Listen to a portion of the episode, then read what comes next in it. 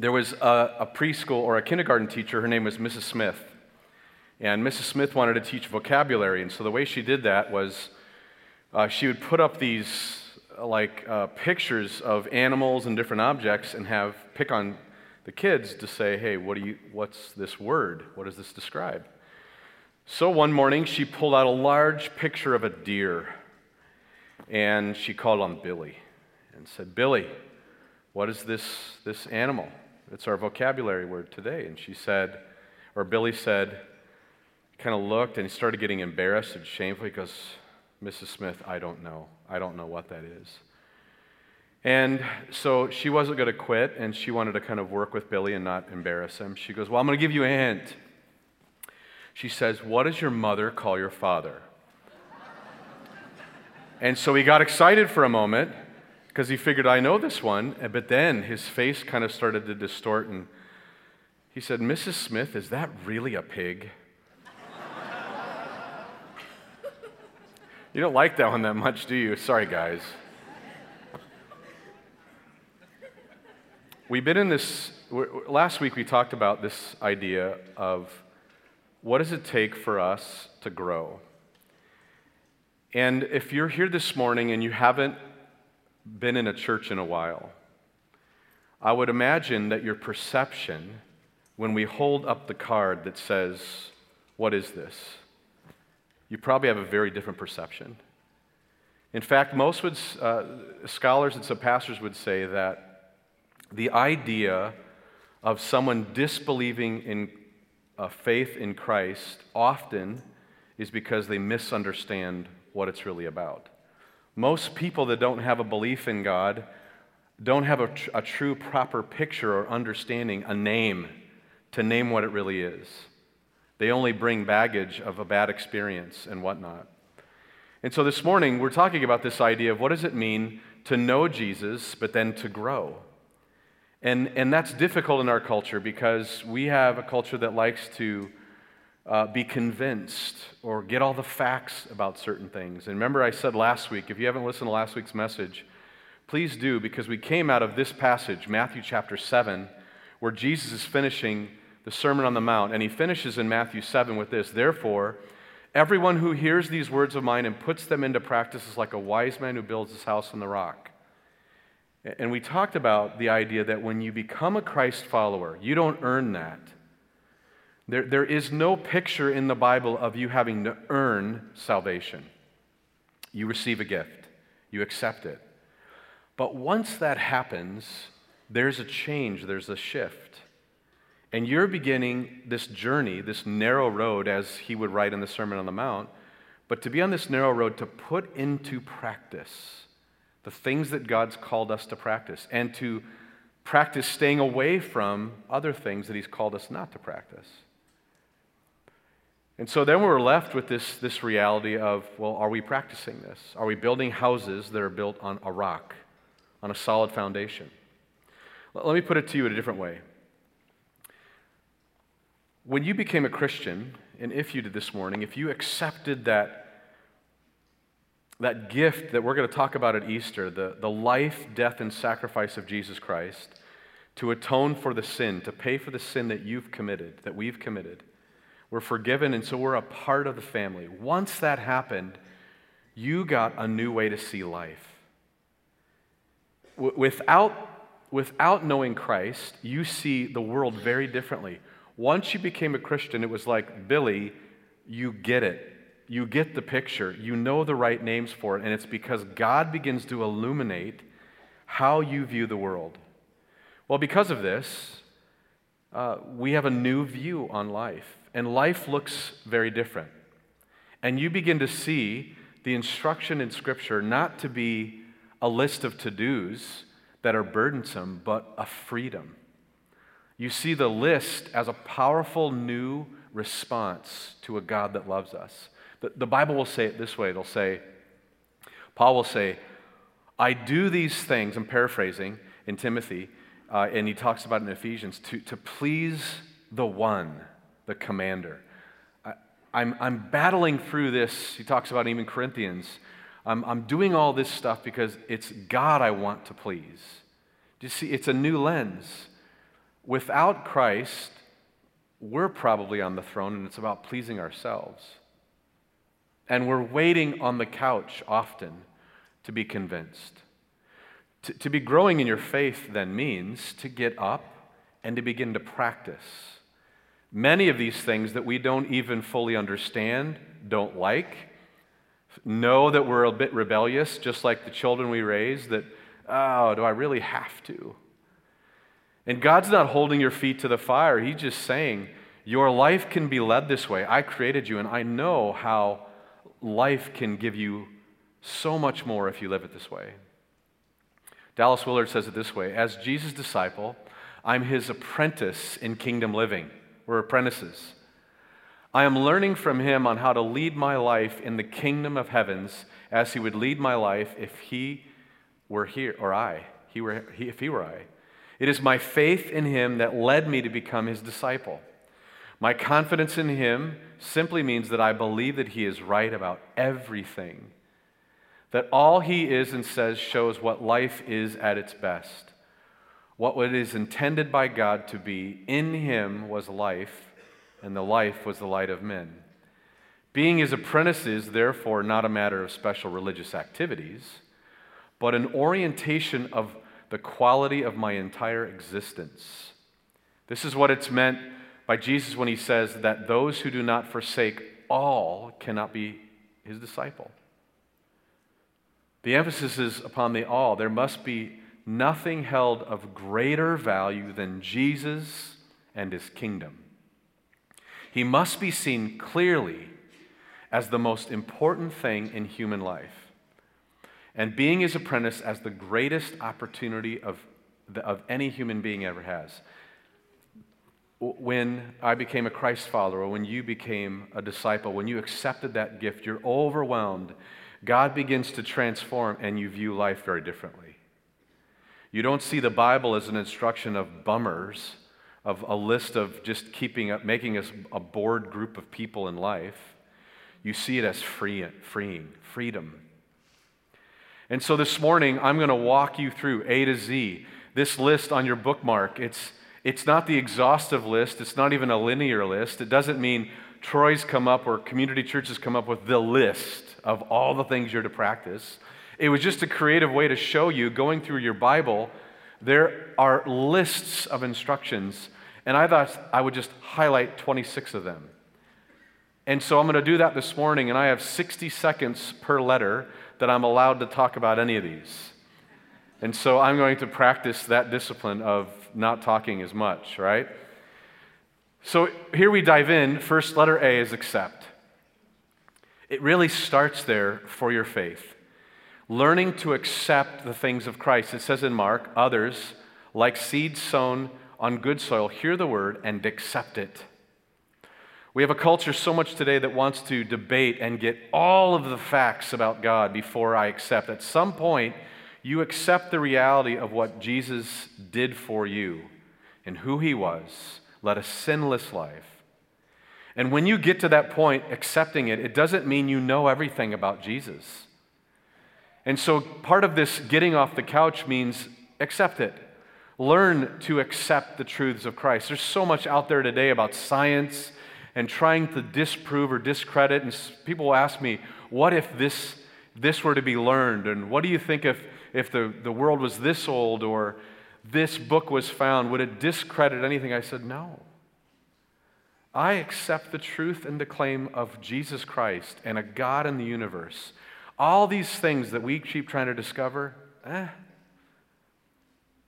you learn to accept. At that point, then you what's called believe. The Bible is filled with this. It says that very truly, I tell you, whoever hears my word and believes him. Belief doesn't mean a full, extensive understanding of everything in life.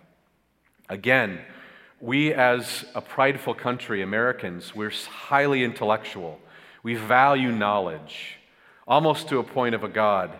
And belief in the Old Testament and the New Testament meant something different. It doesn't mean just I accept this intellectually, it meant that I responded by action. You would never say in the Bible, in those times, that you would believe in the idea of forgiving others unless you actually practiced it. Those two were one and the same. In our culture today, we have people that say they believe things about God but don't practice them. That's not belief. Belief means holding to the things that this one, Jesus, has called us to. And because we're going to celebrate Easter and Good Friday, we're convinced that the most important and the most valuable thing in my life is to believe in who He is and follow. We get then to see, which is confess. The Bible says that we're to confess our sins to Him. We know that because of that sacrifice, we one time have this gift of forgiveness. But the scripture does say to confess our sins, and it's good for us. And when I sit in that chair before I walk in the stage, there's a review of my week, and God, I know I'm sinful. And it's like an accountability for me to just go recognize my sinfulness. But you know what it also says in James? Confess your sins to one another. Try that as a discipline. You know what that does to a room? When people start to become honest about their brokenness, boy, the, the ranking goes away, the judgment goes away because we recognize that we're all broken. We don't cheerlead sin when we confess it to one another. We recognize our brokenness and we get to see each other differently. The Bible says that we're to practice confessing our brokenness to one another. D, discipline. If I could uh, tell you that the Bible and, and its instructions would be easy, I would be lying to you. It would be like putting up a picture that's very false about the faith. It's discipline. 1 Timothy 4 7 and 8 have nothing, have nothing to do with these worldly fables. The world's going to have a lot of different ways that you can live your life. It's going to say the most popular ways to do this and to do that and to get this and to get that. But, friends, you need to hear very clearly that God says you're going to need to discipline yourself, not to adhere to the world's ways. It doesn't mean you stand on your high horse and point at everybody who's not. It means fight the fight, as Paul says, in your own battle and discipline yourself for the purpose of godliness. It's hard work. It's really hard work. It's super hard work. Discipline is not fun. But we know that the fruit of that eventually will change us. You guys, this list won't fix you tomorrow. In fact, this list isn't the whole list, and there's ways that you could come up with other things, but this list, if you don't begin to practice, you won't see fruit next year. You won't change. You won't see transformation if you wait to be moved. Discipline is sacrificial, and it hurts, and it's work. E, encourage. The Bible says this often. There's something so beautiful when Christians gather. When the people of God begin to gather and to worship around who He is and His name, something transformational, something spiritual begins to happen to us. And it's called to us in the Hebrew writer. He says, Let us consider how we may spur one another up toward love and good deeds. Do not give up the meeting together, as in some are in the habit of doing, but encourage one another. That's discipline. It's a discipline to be encouraging and saying, We miss you. Be, let's get together again. It doesn't just have to be in this room, it could be living rooms all throughout our city. There, there's gatherings and clusters of people helping us, calling us out of sin, calling us to living this narrow path, calling us to practice. Encourage. I'm not going anywhere. Uh, somebody's on there. Uh, somebody on there? Hello. Whoa. There we go. Okay, F, forgive. For if you forgive other people, they will when they sin against you, your heavenly Father will forgive you also. But if you do not forgive other sins, your Father will not forgive your sins. This has always been a mysterious verse to me, this idea of forgiving. And we talk about a list of things to put into practice. Does it mean that God won't forgive you and this is the unforgivable sin? No. His point is when you have a new view about life, that view largely is about you. When I begin to confess my sins to one another, when I start talking about my brokenness, it's a lot easier to let go of stuff from you. When you accept the reality that God loved you despite your rebellion, when God loves me despite my sinfulness, darkness, and rebellion, when you wrong me, it's a lot easier. That takes work, that takes practice. Forgiving is something we have to begin. Now, let me say a word about forgiveness. There's layers, right? We can begin to discipline ourselves and tell somebody we forgive them, but we recognize emotionally we might have been harmed very deeply. It doesn't necessarily mean that that forgiveness will begin to come from our hearts, but God's reading our intention, our motive. If we really truly like, I really want to forgive you and I'm going to say it, but gosh, that may take layers. And you may have to come back to that person. But it's this practice of forgiveness. G. Give. This is not because God wants your money or the church wants your money. There's, it says, there's an assumption here that Jesus makes. So when you give, there's not even a, he'll, he'll command many other times about giving to the poor, but there's just a response when we have a new view about our faith that money and things don't become the thing we pursue.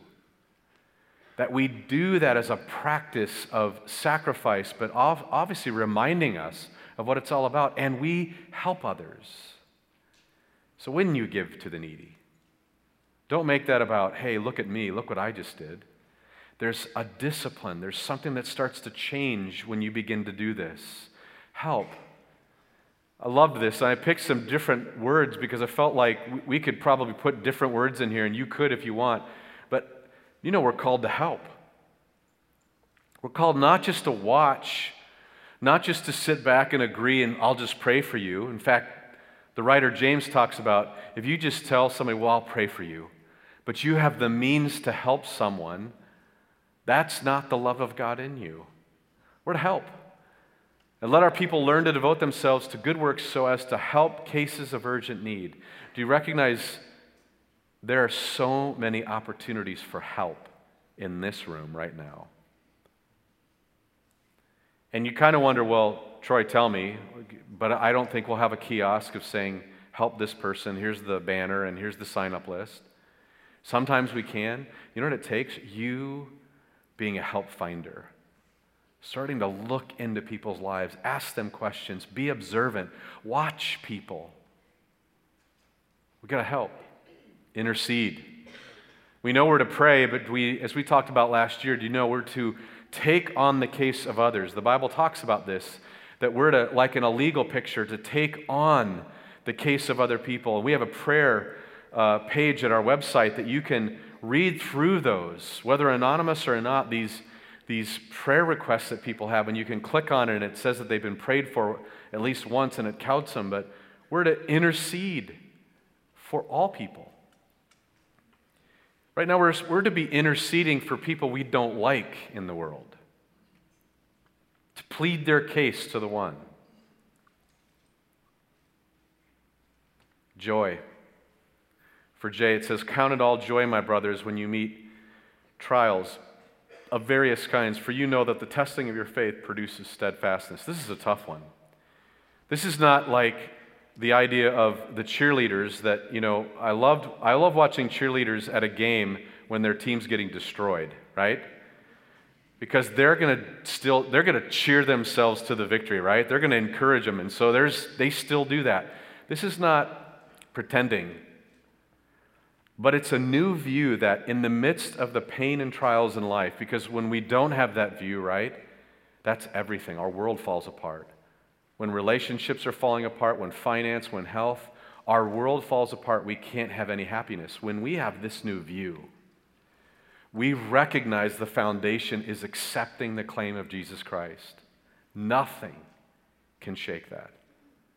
Then we start to see that I have an inward joy that that never moves. And in the midst of all this trial, you know what? I'm going to get stronger. It's going to make me a little bit more steadfast, a little bit more patient. Joy. Keep. Man, this word pops up all throughout your Bible. Uh, it talks about it, especially in the Old Testament, but in 1 John, whoever says, I know him, but does not keep his commandments is a liar. The truth is not in him, but whoever keeps his word, in him truly the love of God is perfected. often you hear this word keep. It doesn't mean like we keep things put away somewhere. Many of us have these storage boxes in our home, right? You have stuff that you've kept. It's sitting there on a shelf somewhere, and you have to find it, and you kind of blow off the dust off whatever it is.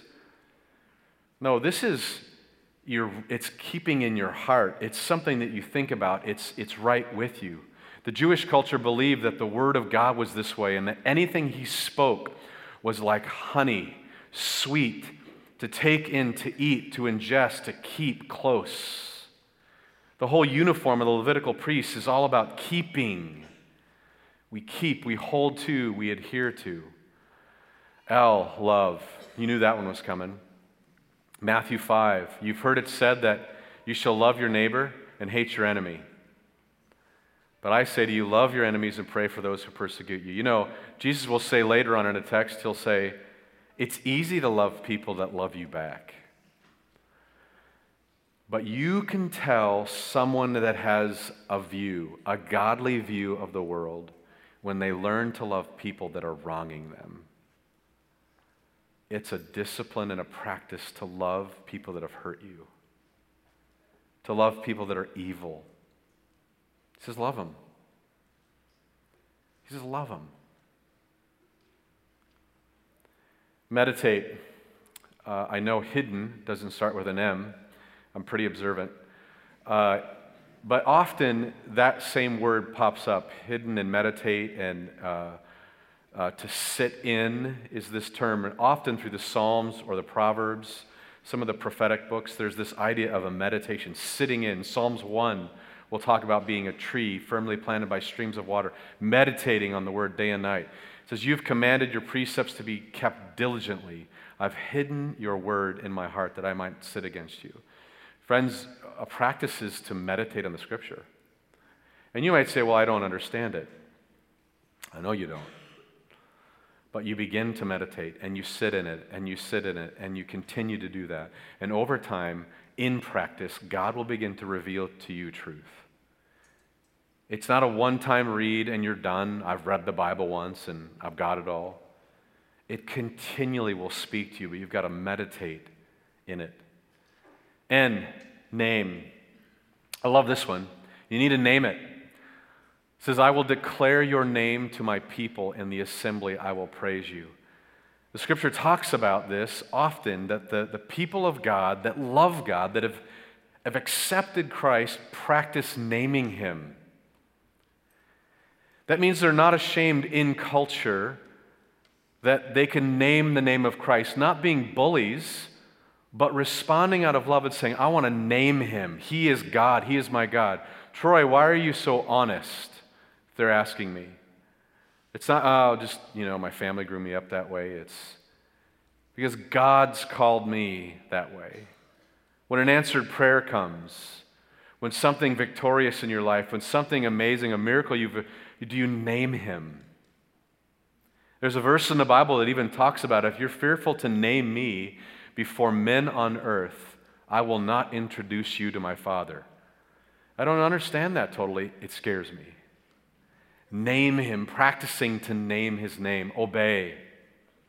If anyone obeys his word, the love of God is truly made complete in them. This is how we know we are in him. People who are obedient. You know, there are a lot of things in the Bible, when I read it, it's the ouch factor. Ah, don't want to do that. Like the loving your enemy or forgiving your enemy. I really want to do that. You know, many of these things that God's calling us to practice at first hurt. They're discipline. They're things that we don't like. It's like for the first time going back to the gym and going, ouch, I don't want to do that Then feeling for three days, right? The ouch factor of what you just did. But you know that the continuing practice of this, the obedience to that, will eventually begin to produce something in you. Obedience. Probably right now, all of you know something that you're either being disobedient in the area that God's called you to live. Just look at the Bible, it's filled. Or there's things that God's called you to be and you're not you're not obeying that. Again, you can make your own list this morning, but they're right in front of you. I don't have a song, a spe- you know, Bobby come up and do a special song to m- move us off that couch and just motivate us to, to all of a sudden find ourselves com- fully complete. You got to begin to obey. Key is to pray. This is a theme verse we've used for a few years now here at church. Devote yourselves to prayer, being watchful. Pray for us too, that God may open a door for us to speak forth that message of Christ clearly. Are you praying? You know, often, I don't know how God's wired me in, in an interesting way. I can think a couple things when I'm up here. So, like, I see your faces, um, and I remember conversations with you as I'm teaching. It's really interesting. And I don't know if that's like psychotic or what, but I, but I sometimes I'm praying. Like I'll see some of you and know your story, or know that you're maybe here and you haven't been here in a while, and I think, oh man, Lord, awesome they're here. God's asking us to have that dialogue and conversation with Him. Q. I bet you were wondering what I was going to do for that one. X is coming. Uh, quick. We could have done quiet, we could have done a lot, but the idea, this is a powerful one, and this was challenging for me. My dear brothers and sisters, take note of this. Everyone should be quick to listen. I talk a lot. It's, I'm usually quick to talk. Talk about a discipline and something to begin to practice in your life, to be quick to listen, to respond immediately just to hear, whether it be God or others.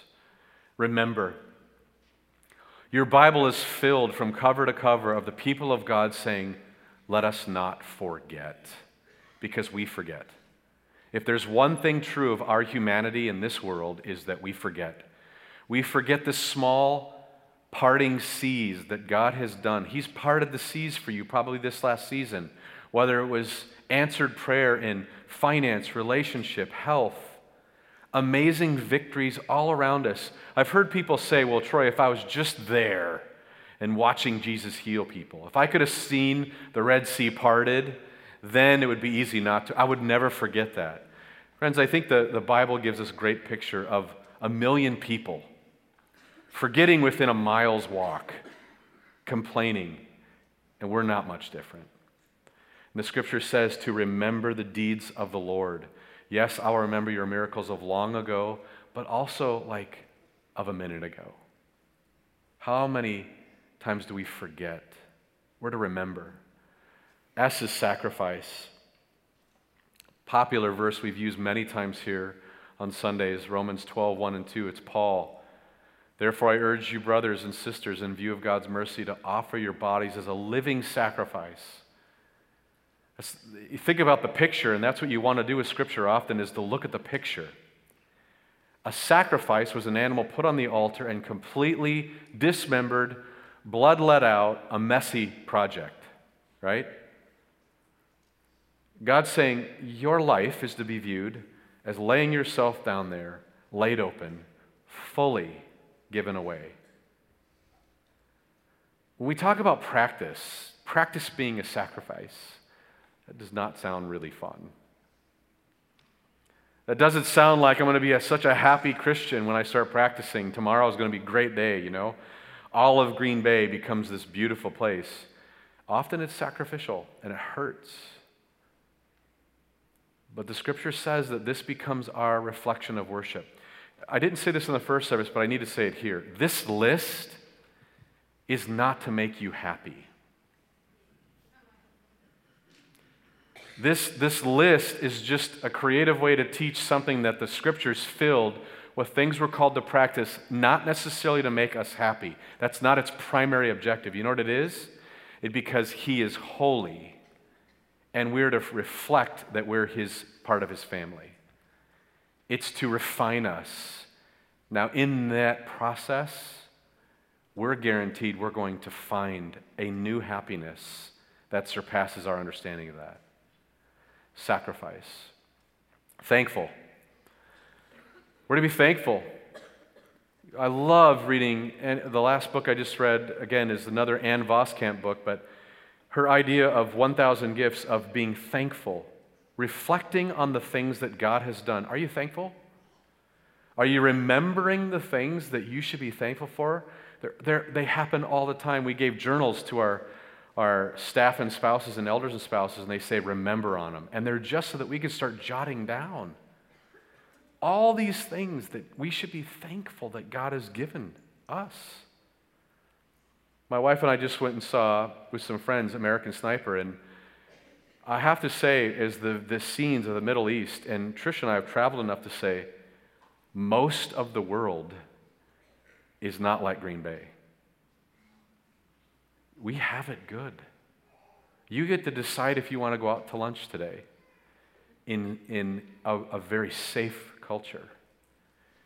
And, and for a moment there in the movie, I kept thinking, wow, the reality of the world is so different. In some ways, we're so incubated with so much here, we forget what we should be thankful for.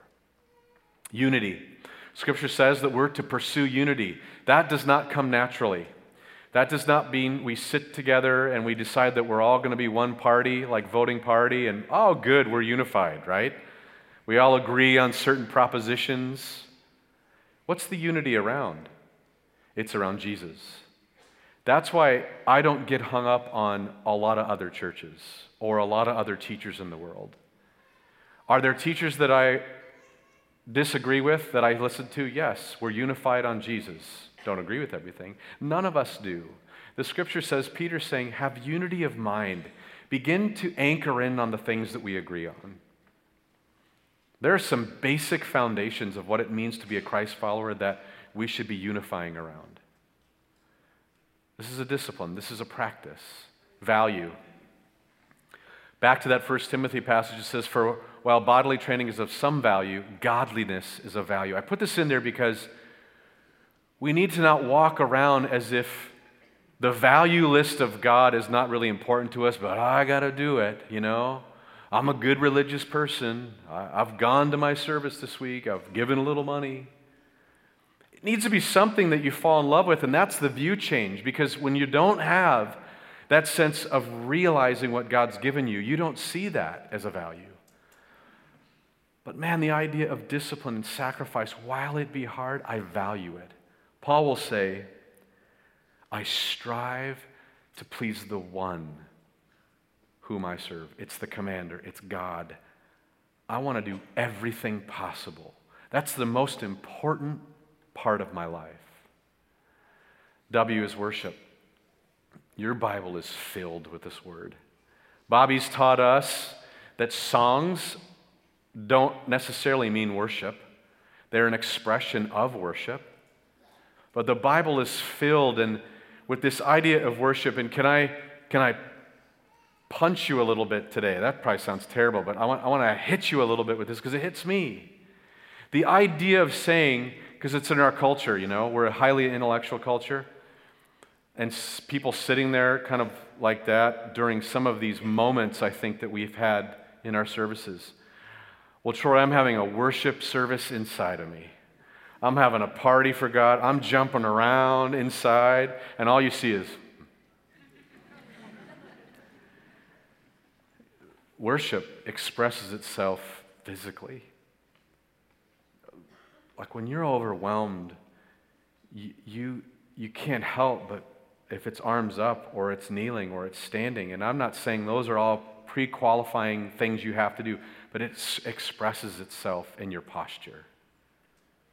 When you're overwhelmed, you you bow. There's a reason we bow our heads. All those things are, are expressions of acknowledgement of worship. When you sing, and your voice, however bad or good it sounds, you just project it because there's a love. When you feel emotion. When that organ started for the service, that triggers something really sweet memories for me early years and hearing that, the reverence of God. We're to worship. There it is. So you were trying to figure out what I was going to do with that. The only X word I could find in the entire Bible, I think, is Xerxes and a couple other names that are crazy that start with an X. But I thought I would do this creatively.